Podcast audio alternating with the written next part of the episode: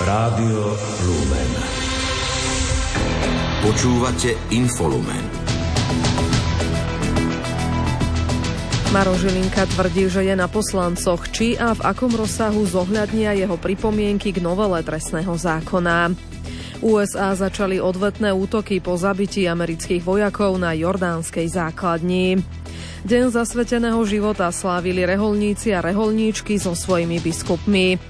Začína sa Infolumen. Pekný podvečer želajú Richard Švarba a Julia Kavecká. Domáce spravodajstvo štátnom rozpočte sú podľa ministra školstva Tomáša Druckera zabezpečené príplatky pre učiteľov na rok 2024. S partnermi chce rokovať o tom, pre koho sú férové. Verí, že od marca bude existovať systém na vyrovnávanie ekonomických rozdielov, aby bolo odmeňovanie spravodlivé. Mne sa podarilo už v rozpočte na tento rok zabezpečiť peniaze na takéto príplatky. Budeme rokovať o tom s našimi partnermi z odborového združenia školstva, práve preto, že chceme, aby to bolo fér. Ale treba povedať, že áno, tie priemerné mzdy vysokoškolských eh, vzdelaných ľudí v Bratislave sú iné ako vo zvyšku Slovenska, čo vytvára obrovský tlak na tom trhu práce, že napríklad v Bratislave konkrétne máme viac ako 25 neobsadených pracovných miest v porovnaní s 8% priemeru Stimul osobného hodnotenia zamestnancov školstva je podľa predsedu odborového zväzu školstva Pavla Ondeka silne motivačný, no od vlády neočakáva skokovú zmenu. Podľa neho sa treba pozrieť najmä na celé Slovensko, nie iba na Bratislavu. Pretože pokiaľ bratislavský pedagóg cestuje do zamestnania mestskou dopravou, je to pre neho lacnejšie, ako keď na východnom Slovensku cestuje z krajského mesta Prešov do dediny, ktoré je vzdialená od Prešova 25 kilometrov, denodenne tam a späť. Školskí odborári by uvítali, keby sa každý rok nerokovalo o navýšení platov v rámci kolektívnej zmluvy, ale boli by určené koeficienty. Krátko z domova. Predložená novela trestného zákona vychádza zo sľubu z programového vyhlásenia vlády, že zmení trestnú politiku štátu. V relácii RTVS sobotné dialógy to uviedol minister spravodlivosti Boris Susko. Poslankyňa Maria Kolíková považuje novelu za radikálnu. Zásadne podľa nej mení všetko, čo súvisí s ukladaním trestov. Dodala, že nespočetné množstvo skutkov, ktoré sú dnes trestné, už nebudú stíhané. Generálny prokurátor Maro Žilinka tvrdí, že je na poslancoch, či a v akom rozsahu zohliadňa jeho pripomienky. V statuse na sociálnej sieti takto komentoval to, že vládna koalícia pri novele trestného zákona neakceptovala jeho požiadavky, aby sa veľké úplatky bolo väzenie. Boris Kolár sa bude uchádzať o post predsedu Sme rodina na sneme 16. marca. O inom kandidátovi zatiaľ nevie. Hnutie v posledných voľbách získalo len niečo 2% hlasov. Mimo parlamentné hnutie má na sneme rozhodnúť aj o tom, akého kandidáta na prezidenta podporí. Mimo parlamentné strany Demokrati a Šanca sa zlúčia. Šanca bola jednou z piatich strán, ktorá šla na kandidátke demokratov do septembrových volieb. V nich napokon získali necelé 3 Asociácia nemocníc Slovenska nebude mať v prípade neúspešných útorkových rokovaní so zdravotnými poisťovňami financie na platy pre zamestnancov. Dôvodom je podľa prezidenta asociácie Mariana Petka stále chýbajúca vyhláška o programovom rozpočtovaní, ktorú malo ministerstvo zdravotníctva zverejniť do 15. januára. Toto je základný problém, ktorý počkáme do útorka, aké bude, aký bude výsledok, ale takto kritická situácia, že dnes je 1. februára 2024 a my stále nevieme, aké budeme mať úhrady za od 1. januára 2024 si nepamätám. Ak by došlo k nedohode so zdravotnými poisťovňami v útorok, samozrejme budeme informovať okamžite pani ministerku, pretože toto je naozaj vážna vec, lebo 15. februára sme povinní dať platy pracovníkom aj zdravotníckým, aj nezdravotníckým za január tohto roku, na čo pri nenavýšení by sme nemali v plnom rozsahu, aby sme na tie platy mali dostatok peňazí. Slovenský odborový zväz zdravotníctva a sociálnych služieb navyše požaduje od 1. januára 2024 navýšenie platov pre nezdravotníckých pracovníkov o 10% Ak sa tak nestane, plánujú podľa predsedu zväzu Antona Salaja aj natlakové akcie. Keďže e, ľudia čakajú, nezdravotníci, ktorí zabezpečujú takisto liečbu pacientov e, na úpravu platov, pretože idú naozaj na úrovni minimálnej mzdy. E, po tomto rokovaní dnes žiadame ministerku zdravotníctva o zvolanie mimoriadného rokovania odvetvej tripartity, aby sme s cieľom zabezpečili tie finančné prostriedky a nemocnice mohli vyplatiť mzdy zamestnancom tak, ako sa prináleží, pretože inak budeme musieť pristúpiť na tlakovým akciám. Asociácia nemocníc Slovenska aj odborári už koncom januára apelovali na rezort zdravotníctva, aby zverejnil plán prerozdelenia peňazí pre zdravotníctvo na tento rok. Ministerstvo vtedy reagovalo, že materiál v najbližších dňoch posunie do medzirezortného pripomienkového konania. Aj Národná zoologická záhrada Bojnice prijala preventívne opatrenia proti vtáčej chrípke. Urobila tak ešte pri zistení prvých prípadov na území Slovenska. Vtáky, ktoré znesú nižšie teploty, umiestnili ošetrovatelia do uzatvorených priestorov. Vedúca odboru marketingu a propagácie zoo Andrea Klasová hovorí, že vtáčiu chrípku zažili už v roku 2020. Boli sme aj 40 dní zavretí, čiže nenechávame to na náhodu, riešime to zodpovedne, dá sa povedať, tiež máme z toho strach, aby sme neprišli o nejaké chovné páry a nejaké chovné jedince, takže naša zoologická záhrada už, dá sa povedať, že pred Vianocami, keď boli také tie prvé náznaky tej vtačej chrypky na Slovensku, tak sme spravili tie opatrenia, a mm, z takých tých konkrétnych vecí určite sme nasadili hneď rohože dezinfekčné do expozícií pre chovateľov, či sa vchádza alebo vychádza von z expozície vtákov a schovali sme, dá sa povedať, takých tých 90% exotického vtáctva, ktoré môžu byť vonku v takomto počasí, ale pre tu sme ich schovali do vnútorných priestorov. V minulosti zoo pristúpila aj k prekrývaniu vodných plôch vo svojom areáli, kam nalietava vtáctvo i z voľnej prírody. Momentálne toto opatrenie podľa Andrej Klasovej neplánujú. Presieťovanie veľkého rybníka sa nemôže uskutočniť, lebo je to nepraktické, lebo je to veľmi veľké, je tam e, veľa stromov, takže ten rybník je celý uzatvorený z toho pohľadu, že tie vtáky tam nie sú. Vtáky sú všetky zazimované, všetky sú vlastne vo vnútorných expozíciách a malý rybník tam v podstate ten v minulosti sme presieťovali, len je to dosť komplikované, zatiaľ sme ho nepresietili, ale nie sú tam naše vtáky, všetko sú to z tej voľnej prírody a nekrmia sa tam tie vtáky, čiže je to prekvapujúce, lebo tie kačce sú na to zvyknuté, chodia tam, aj keď momentálne tam to krmivo nenajdu. Vtáčiu chrípku v uplynulom období zaznamenali odborníci na juhu i severe Slovenska.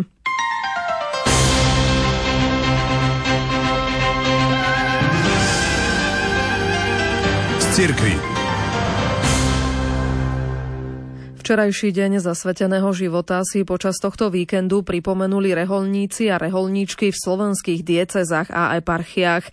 Košický arcibiskup metropolita Bernard Bober pozval zasvetených na stretnutie do auly svetých košických mučeníkov na Teologickej fakulte v Košiciach.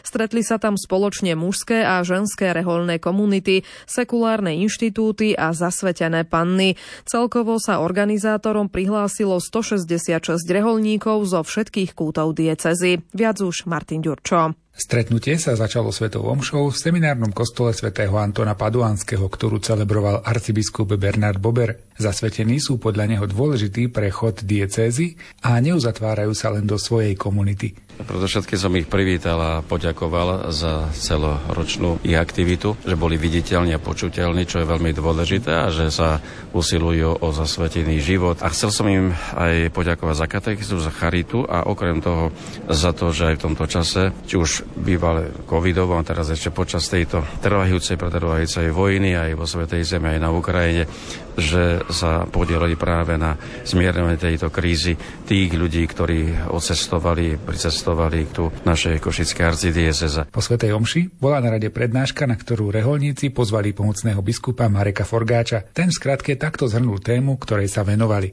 Dnes budem rozprávať na tému, ako sa mať rád. Je to aj jedno z prikázaní, ktoré nám pán dal. Miluj svojho blížneho ako seba samého, ale ono má svoju aj odvrátenú stranu.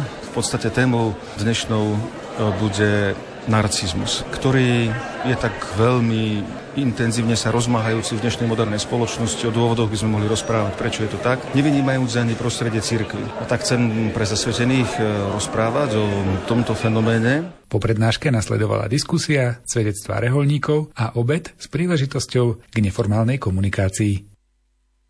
Bratislavský arcibiskup metropolita Stanislav Zvolenský pozval zasvetených na dnešné spoločné stretnutie so Svetovom show v kostole svätého Františka z Asisi v Bratislave Karlovej vsi. Po Svetej omši nasledovalo neformálne stretnutie zasvetených. Asi stovka zasvetených sa dnes zišla aj v bazilike svätého Emeráma na Nitrianskom hrade. Prišli na pozvanie nitrianského biskupa Viliama Judáka, aby si pripomenuli význam svojho duchovného povolania a navzájom sa povzbudili. Nahrávala Mária Švecová. Slávnosti predchádzalo zasvetenie panien na sviatok obetovania pána, keď z rúk nitrianského biskupa Viliama Judáka prijali svetenie dve osoby – Deň zasveteného života si reholníci pripomenuli v sobotu počas slávnostnej svetej omše, ktorú celebroval nitrianský pomocný biskup Peter Beňo. Spolu s celou cirkvou si dnes aj v našej nitrianskej dieceze chceme pripomenúť Deň zasveteného života, stretnúť sa s tými, ktorí ako zasvetení pracujú a žijú vo farnostiach našej nitrianskej diecezy. Aj toto stretnutie chce byť takým prejavom našej vďačnosti za ich službu, za ich zasvetený život. Myslím si, že je to dôležité, veľmi dôležité aj pre nich samotných. Každé spoločné stretnutie e, nám slúži na vzájomné povzbudenie, aby sme si uvedomili, že nie sme sami v povolaní, ale že spoločne kráčame. Chceme aj dnešným dňom svedčiť o kráse zasveteného života, o kráse života pre Ježiša a s Ježišom. Vo svojej homílii vyjadril úprimnú vďaku všetkým zasveteným za ich službu, ktorú vykonávajú vo svojich farských spoločenstvách, školách, nemocniciach či domovoch sociálnych služieb a svojim životom vydávajú žiarivý príklad predovšetkým mladej generácii. Homíliu zakončilo spoločné obdomenie reholných sľubov. Po svetej omši sa prítomní presunuli do priestorov kňazského seminára svätého Gorazda, kde nasledovalo krátke predstavenie jednotlivých reholí. Po ňom sa slova ujal piarista Jan Gendiar, ktorý vystúpil s prednáškou na duchovnú tému. Deň zasveteného života zakončili prítomný spoločným obedom a zdieľaním. Stretnutie Bohu zasvetených osôb v Bansko-Bystrickej dieceze sa konalo v Bazilike na Starých horách v rámci slávenia Fatimskej soboty. Rádio Lumen ho prinieslo v priamom prenose. Viac povie Pavol Jurčagám. Svetu omšu na Starých horách celebroval prior benediktínskeho kláštora v Sampore Vladimír Kasan v zastúpení diecézneho biskupa Mariana Chovanca. Predovšetkým vás chcem pozdraviť od nášho diecezného biskupa monsignora Mariana Chovanca, ktorý v tejto chvíli bude pochovávať zosnulého kniaza Stanislava Grešu a preto nemohol prísť, aby s nami prežil túto vynimočnú chvíľu. Ale keď ma prosil, aby som ho zastúpil, tak mi hovoril, poďakuj všetkým zasveteným, predovšetkým za odvahu, že odpovedajú na Božie výzvy, že prijali dar povolania, že ho realizujú, za vernosť v každodennom živote, za všetky služby a práce, ktoré vykonávajú pre dobro cirkvi a pri budovanie Božieho kráľovstva. Na záver Svetej Omše sa prihovoril predstavený rehole karmelitánov na Starých horách Dušan Hricko. Možno aj týmto chcem a samozrejme všetkým zasveteným za svedectvo a za všetko, čím sa spoločne zdieľame tým všetkým, čo pre nás Kristus znamená. Počas eucharistickej adorácie si Bohu zasvetení obnovili aj svoje reholné sluby. Po skončení svätej omše nasledovalo spoločné agapé. Žilinský biskup Tomáš Gali slávil Svetu Omšu pri príležitosti Dňa zasveteného života včera vo Farskom kostole 7 Bolesnej Panny Márie vo farnosti Žilina Vlčince. Po nej bola prednáška Dona Pavla Gracha a následne neformálne stretnutie biskupa s reholníkmi, ktorí žijú a pracujú v Žilinskej dieceze. V Michalovciach bol dnes metropolitný deň zasveteného života. V Bazilike Minor sa stretli vladikovia grecko-katolíckej cirkvi Sui Juris na Slovensku so sestrami baziliankami, sestrami služobnicami, sestrami redemptoristkami, otcami a bratmi baziliánmi a redemptoristami. Pozvanie za hlavného celebranta a kazateľa prijal novo vysvetený arcibiskup metropolita Jonáš Jozef Maxim. Nepochopenie, odvrhnutie, ja neviem, všetko toto, čo čítam o Ježišovi Kristovi, toto sa má istým spôsobom splniť v živote Bohu zasvetenej osoby. Byť neprijatý, byť opľúvaný, byť bičovaný, ale kvôli čomu? Kvôli vzkrieseniu. Ináč by to nemalo zmysel. Bo viem, že každá rana prijatá v mojom živote už ma vovádza do vzkriesenia. Otče, hovorí Kristus na kríži, On nosí rany. Akým spôsobom ich nosí? Ich prijíma. Otče, do tvojich rúk odozdávam svojho ducha. Či on klial, či on bol nervózny, či on nariekal, či on bol nespokojný, či on závidel, on správnym spôsobom niesol svoje rany.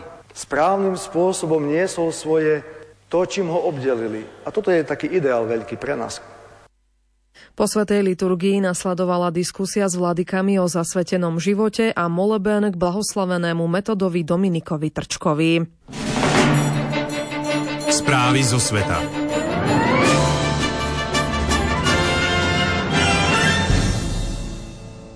Spojené štáty americké včera začali s leteckými údermi na ciele v Iraku a Sýrii. Ide o odvetu za útok dronom, ktorý v nedeľu zabil troch amerických vojakov na základni na severovýchode Jordánska.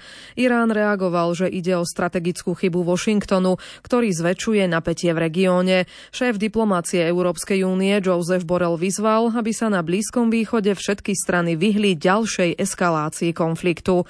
Situáciu mapuje Kristýna Hatarová. Spojené štáty včera udreli na viac ako 85 cieľov v Sýrii a Iraku, a to v odvete za nedeľný dronový útok proiránskej ozbrojenej skupiny Nunjaba na americkú základňu v Jordánsku, pri ktorom zahynuli traja americkí vojaci.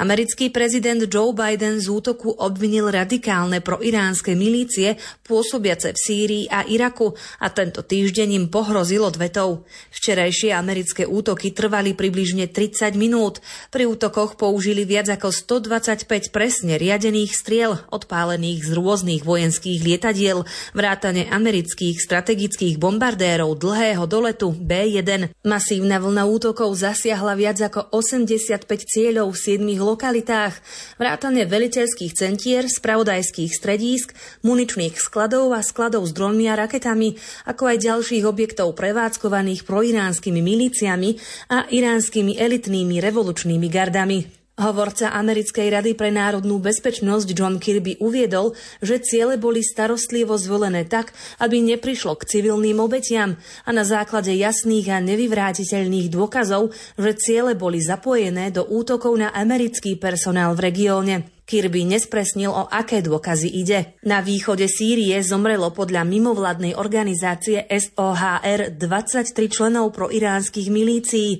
V Iraku podľa miestnej vlády 16 ľudí, vrátane civilistov. Spojené štáty počas útokov nezasiahli žiadne ciele na území Iránu, pričom obe tieto krajiny sa pravdepodobne snažia vyhnúť priamému vojenskému konfliktu.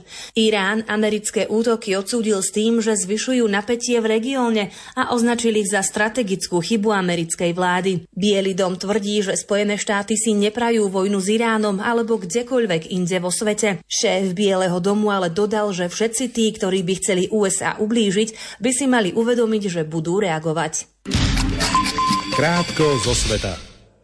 V ropnej rafinérii vo Volgogradskej oblasti na juhozápade Ruska vypukol v noci požiar. Príčinou mal byť ukrajinský dronový útok. Uviedol to tamojší gubernátor Andrej Bočarov. Hasičom sa nad ránom podarilo plamene dostať pod kontrolu a nikto neutrpel zranenia. Ukrajinská vláda informovala Spojené štáty o tom, že prezident Volodymyr Zelenský sa rozhodol odvolať hlavného veliteľa armády Valéria Zalužného. S odvolaním sa na zdroje oboznámené so záležitosťou to uviedol denník The Washington Post. Išlo by podľa neho o najzávažnejšiu personálnu zmenu počas vojny na Ukrajine. Bielý dom takéto rozhodnutie nepodporil ani proti nemu nenamietal, pretože ide o výlučnú právomoc ukrajinského prezidenta. Na parížskej vlakovej stanici pobodal útočník ráno troch ľudí. Jeden z nich je zranený vážne, nie je však v ohrození života. Podozrivého muža policajti zadržali. Podľa parížského policajného šéfa zrejme trpí duševnými problémami a je to bezdomovec z Mali. Terorizmus predbežne vylúčili. Ruská polícia pri Kremli zadržala 27 ľudí, ktorí prišli na akciu manželiek Rusov mobilizovaných do bojov na Ukrajine. Medzi zadržanými sú miestni aj zahraniční novinári, vrátane zástupcov agentúry AFP či nemeckého týždenníka Der Spiegel. Viac ako 150 tisíc ľudí prišlo v Berlíne na demonstráciu proti pravicovému extrémizmu, uviedla to polícia. Organizátori hovoria ešte o vyššom počte účastníkov. Zišlo sa ich podľa nich okolo 300 tisíc. V pláne majú vytvoriť obrovskú ľudskú reťaz. Protesty proti stúpencom krajnej pravice a proti imigračnej strane Alternatíva pre Nemecko sa konajú v Nemecku už tri týždne.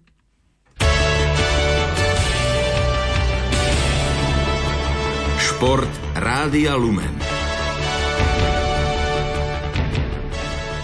Slovenskí tenisti postúpili prvýkrát do skupinovej fázy finálového turnaja Davisovho pohára. V kvalifikačnom dueli vyhrali na Antuke v Kráľove nad domácim Srbskom 4-0. O rozhodujúci tretí bod sa zaslúžili Igor Zelenaj s Lukášom Kleinom, ktorí vo štvorhre zdolali pár Nikola Čačič, Miomir Kecmanovič 7-6, 6-3. Záverečný bod pridal Lukáš Pokorný, ktorý viedol nad Láslom Džerem 4-3, keď jeho súper zápas skrečoval pre zranenie. Dnešnú štvorhru hodnotí Igor Zelenaj. Bolo super, že Luky hral singla, že vyhral, že bol rozohratý, takže podľa mňa to nám dalo takú tú seba dôveru, že Luky to ťahal. Mali sme strašne veľa breakballov na začiatku, nedokázali sme ich využiť, nevedeli sme sa stretnúť v noh, ale vedeli sme, že, že takto musíme držať pod tlakom, lebo toľko breakballov, čo sme mali, tak sme si mysleli, že to musí prísť raz. A prišiel do zastavu 3-4 a dali sme na 4-4 a Ďaká Bohu, že, že mi tam ten backend padol. Potom sme išli tak vyrovnanie do tiebreaku a bolo to možno trošku šťastíčko, ale myslím si, že sme aj dobre zahrali. Luky dobre zareternoval som tam na sieti, zahral dobre. Dávali sme im, myslím, že sme im dávali strašný tlak na, na ich servis, lebo sme mali veľa a vyšlo to no. Po rozprávkovej premiére vo funkcii kapitána slovenského Davis Cupového týmu neskrýval nadšenie. Lubomír Kurhajec označil triumf 4-0 v Srbsku a postup do skupinovej fázy finálového turnaja za obrovský milník slovenského tenisu. Boli to pre mňa úžasné dva dní. Jako myslím si, že sa zúročila tá príprava a chlapci podali všetci maximálny výkon. Akože. Aj v tom dnešnom debli sa preukázalo, že ten Lukáš Klein ide výkonnostne veľmi hore a od toho zápasu na Grand čo hral s Dverevom, tak myslím si, že sa posunul, zase niekde posunul a verím mu, že dokáže uhrať ďaleko lepšie výsledky aj na, na Grand.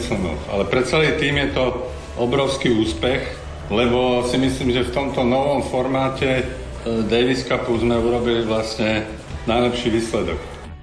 Slovensko dosiahlo na pôde Srbska jedno z najcenejších víťazstiev Davis Cupovej histórii. Balkánsky tým bol v Lani až v semifinále prestížnej súťaže, v ktorom nevyužil tri mečbaly. Napriek neúčasti svetovej jednotky Novaka Djokoviča bol v kráľové favoritom, no v hale Ibar ťahal po prvý raz za kračí koniec. Slovenská tenistka Viktória Hrunčáková prehrala v prvom kole kvalifikácie dvojhry na turnaji v ETA v rumúnskom meste Kluž v pozícii nasadenej jedenástky s Rakúšankou Siňou Krausovou 4-6-6-3-3-6.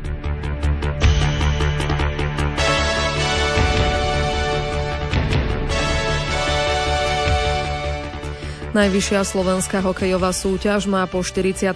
kole nového lídra. Na čelo tabulky sa posunul Poprad, ktorý si včera poradil s Trenčínom 4-1 a natiahol víťaznú sériu v typo z Extralige už na 7 zápasov. Asistenta trénera domácich Jana Šimka teší, že sa práca odzrkadlila v tabulke. Je to skôr ukazovateľ pre fanúšikov, aj možno pre vás. E, my sa na to nejak e, nezameriavame. Samozrejme, e, nás to teší, že proste tá práca sa odzrkadlila momentálne v tabulke, ale fakt hovorím, je to, je to momentálne a pre nás je podstatné, že dnes sme zvládli ten zápas na 3 body. Nedel máme ďalší ťažký zápas v Košiciach, čiže bez nejakého, nejakého vnímania toho, že či sme prví, samozrejme budeme chcieť hrať opäť víťazný hokej, aby sme sa tam čo najdlhšie udržali. Poprad využil ďalšie zaváhanie z Pišskej Novej Vsi, ktorá nestačila na domáci Liptovský Mikuláš 2-3. Na tretiu priečku sa posunuli Michalovce, ktoré uspeli aj v druhom zápase pod vedením staronového trénera Tomeka Valtonena. Včera zdolali zvolen 3-0. Michalovce preskočili obod Košice. Úradujúci majster prehral doma s Banskou Bystricou 0-1. Jediným strelcom zápasu bol Dominik Sojka. Rád sa tam pre tú bránu staviam, som veľký, som ťažký, ťažko sa ma otláč hráč a viem, že ten puk viem tečnúť. Som to aj v minulosti párkrát takto spravil, takže išiel som za tým pukom, tečil som to celkom šikovne medzi nohy brankára, takže som rád, že som teda, sa mi to konečne podarilo zlomiť po takej dlhej dobe. Nitra sa vrátila na víťaznú koľaj, keď uspela na ľade Nových zámkov 5-1. Ligový nomáč Nováčik z Humenného prehral v Bratislave so Slovanom hladko 2-7. Zápas hodnotí asistent trénera Belasích Andrej Kmeč. Pre nás určite eh, dobrý zápas, boli tam eh, dobré veci eh, hlavne tie prvé dve tretiny, pekné góly. V určitých fázach zápasu sme dominovali. Tá tretia tretina troška už nebola podľa našich predstav, bol, bol tam menší tlak do brány, menšia tá intenzita tej hry, ale to víťazstvo si myslím je zaslúžené a patrí vďaka hráčom za to, že odvedli tú prácu. Opakujem, škoda tretej tretiny, tá mohla byť z našej strany lepšia, ale to víťazstvo 7-12 teší a samozrejme dôležité tri body pre nás opäť do tabulky.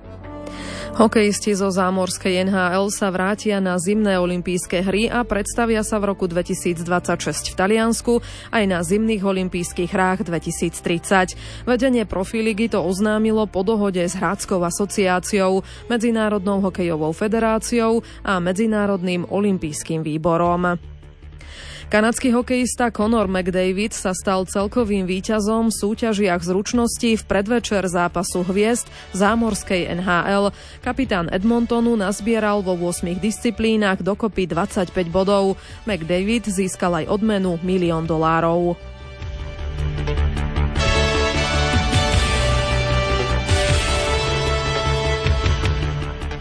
Slovenská reprezentantka Viktória Chladoňová získala bronzovú medailu v kategórii junioriek na majstrovstvách sveta v cyklokrose v Českom tábore.